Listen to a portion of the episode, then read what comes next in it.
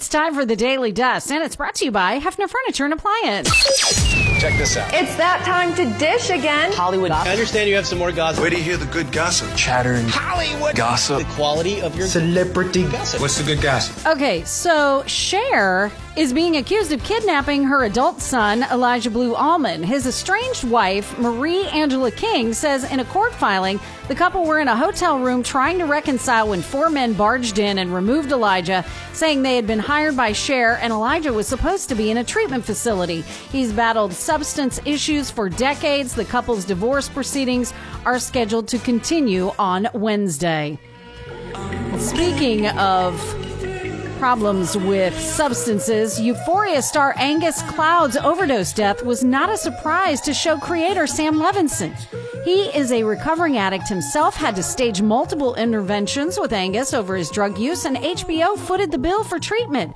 Sam personally drove Angus from the set to rehab for his second stint.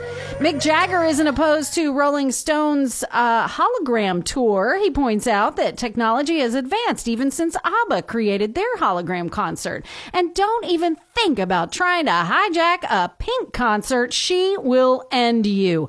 During her summer carnival tour stop in San Antonio, Pink was not in the mood. I went to. What does that say? What? Oh, wow, you're making a whole point right now, aren't you? Are you gonna be alright? You spent all this money to come here and do that? Come on, dude.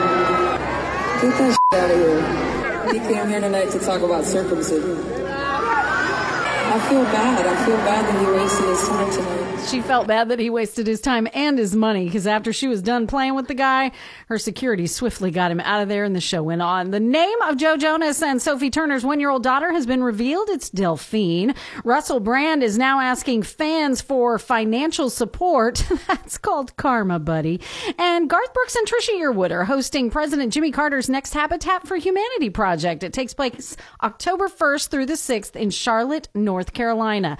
Some highlights, the classic uh, 80s show Moonlighting is finally coming to streaming. The Taylor Swift Travis Kelce relationship already has merch. Are you ready for it? Yeah, no, we were not. There's even cakes with 87 plus 13 on it. Uh, Ozzy Osbourne's latest spinal surgery was a success, and now he wants to do a new album and tour. And a dirt alert. Rolling Stone has put together a list of the 50 worst decisions in movie history, and Will Smith made it on the list twice. Once for slapping Chris Rock, and for turning down The Matrix in order to make Wild Wild West. And a Kardashian alert to top it all off. Kylie Jenner and Timothy Chalamet were photographed outside of artist Rosalia's birthday party in Paris on Monday, and Kylie can be seen holding on to Timmy's index finger as they exit a car in photos. So romantic. That's it. That's the Daily Dust. That's all I got for you.